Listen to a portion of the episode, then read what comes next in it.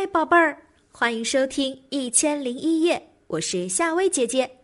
又到了夏薇姐姐和宝贝们讲故事的时间了。如果想听到夏薇姐姐更多的睡前故事，宝贝们可以搜索关注夏薇姐姐的睡前故事。那今天晚上，夏薇姐姐来和宝贝们讲的这个故事啊，名字就叫做《樱桃王子》。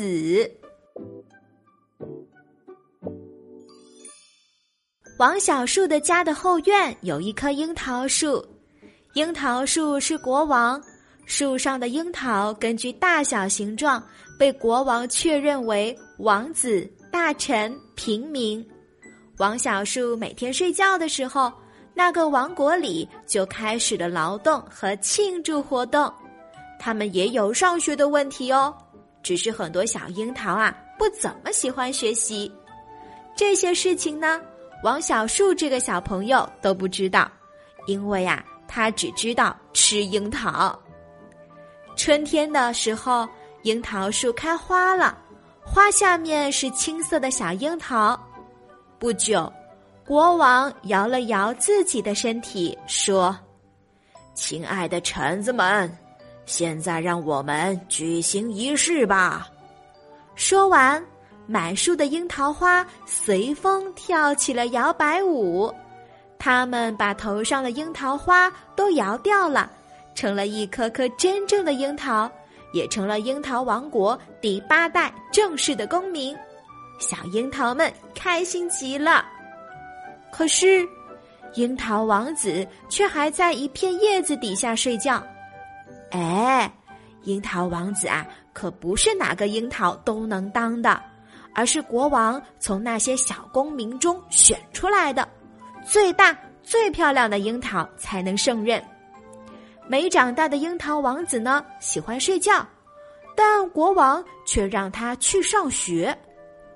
樱桃王子的书包是用樱桃叶做的，除了课本，里面还有两只白蚂蚁，那是樱桃王子最好的朋友。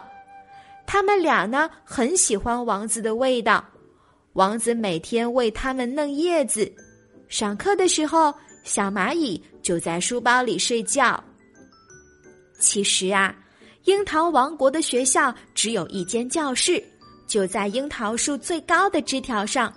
小樱桃们把枝条伸到这里来上课是很辛苦的，因为伸着枝条很累呀。等下课了。才能把枝条伸回原来的地方，所以小樱桃们都不喜欢上学。学校唯一的老师是个胖胖的大蜗牛，他教导小樱桃们：如果不好好读书，就会被王小树吃掉。我去年就看到他这样做了。小樱桃们说：“知道了。”但他们依然天天和风玩耍。不去读书，慢慢的，读书只剩下王子了。幸好有蚂蚁陪伴，不然王子也很孤独。老师对樱桃王子寄予了厚望，常推了推眼镜说：“因为你是王子，所以更要学习。世上哪有不识字的王子呢？”樱桃王子记住了老师的话。每天都忍着疼痛，把枝条伸到学校去。由于在高处得到了更多的阳光，它长得越来越好了。到了八月，风儿把樱桃们吹熟了，个个露出鲜红的笑脸。王小树每次来玩时，都只摘那些又瘦又小、整天只知道玩耍的小樱桃。他一边吃。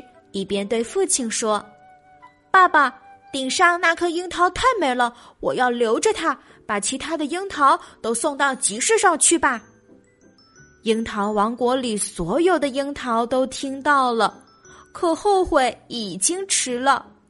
没多久，其他的樱桃都被送到集市上去出售，树上只剩下了樱桃王子。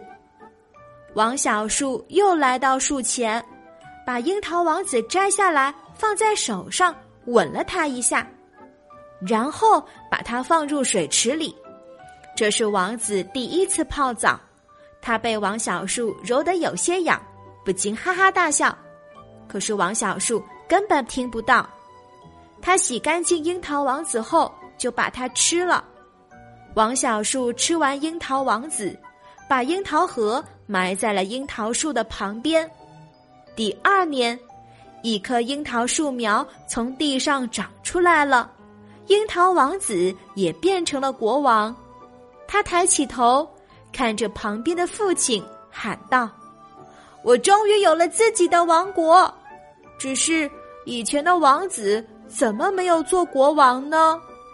老国王说：“孩子，前些年那些王子都没有把枝条伸到最高处，因为他们忍受不了每天伸着枝条的痛苦，都愿意在低处生长。”结果，还没长熟就被小主人摘走吃掉了，所以七年来一直没有第二个王国出现。